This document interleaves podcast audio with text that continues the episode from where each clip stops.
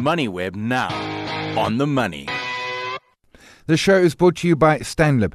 Visit stanlib.com to get in touch with one of their investment specialists. Stanlib Asset Management is an authorized financial services provider. I'm chatting with Viv Govender from Rand Swiss. Viv, something which I think no one had heard of until late last year, except for true Reserve Bank nerds, the Gold and Foreign Exchange Contingency Reserve Account. As I understand, over the last many decades, SARB goes and buys dollars, they buy gold for reserves. Those are an important part of an economy. And of course, our currency weakens, so they make a profit, a paper profit, importantly, on this. There's now, what, some 450 billion. And uh, of course, government suddenly wants to perhaps grab some of it.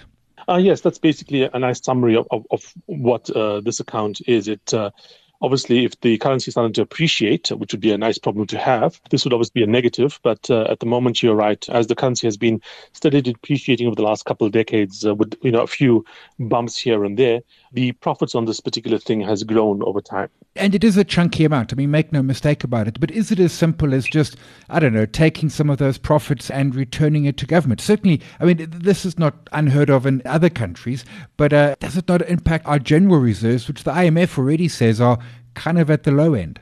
In a way, if you look at it from the point of view of those that argue that we should be doing this, the argument is that if the currency was appreciating, government would be paying into this particular fund.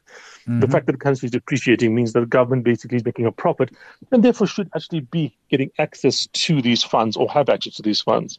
I know people that go against it say, like, you know, it's a slippery slope and we do have problems down the line. But I mean, it is the government, it is the thing that runs the country, you know what I mean? And so the idea would be that, you know, they should technically be the ones that make these decisions. Perhaps the concerns more than anything is, let's be clear, our government, which has had uh, corruption and state capture. If we remove that from the process, perhaps it would be sort of something which would be more palatable for many. Oh yeah, most certainly. Uh, the only issue is that it is the government. It is the decision-making body for the country, and you know mm. there should not be a, a party above the government saying this is how things should or should not run. You know, this is the elected body of the country, and I believe you know if you get the votes, you have the right to make mm-hmm. these decisions. It's not up to somebody else to make decisions on behalf of you. You know, and therefore, I do think Fair that, point. you know, from that point of view, it is the right thing to do for them to be making the one decisions.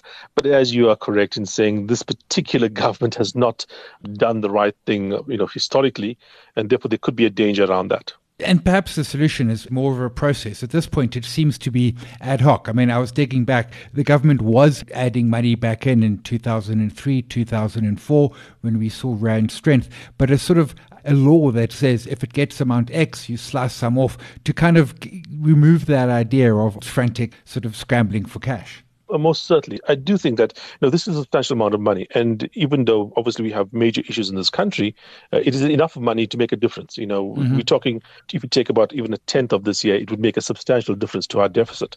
Obviously, the deficit is a flow and not a, a stock like our debt is, but it is, you know, a substantial amount of money that could make a difference in terms of that. The process would be, I'm imagining, so if they did return this to government, they would then be going into market and turning those dollars into ZAR. That could see quite a fair bit of rand strength over that period. And as you say, even just a tenth, that's 45 billion. Yeah, and look, I mean, there's a couple of ways to do it, but yeah, that, that would be a, good way to do it. Uh, you know, getting some ZAR out there from these dollars would be one way. You know, uh, printing money effectively. The question then arises: is that what is this account used for? You know, the thing with it is that we don't really intervene in the foreign exchange market. Uh, South Africa does not go out and try and support the rand or weaken the rand or, or control it in much of a way. And so the argument would be like, you know, what danger are you incurring by doing this? You know what I mean? Mm-hmm. That being said, obviously, if there was some kind of major issue globally or something, these reserves would be, you know, very important. But we're not like China intervening on a regular basis in the market to try and make sure that the currency stays within a certain range. I take your point. I think the last time we intervened was 98 under Chris Stals, and it cost us billions, and the rand is still weakened. A last point, you mentioned printing money, and of course, everyone's ears pick up at that because that's typically inflationary. But in this case, you're printing money that is backed by money, so it wouldn't be inflationary in the traditional sense.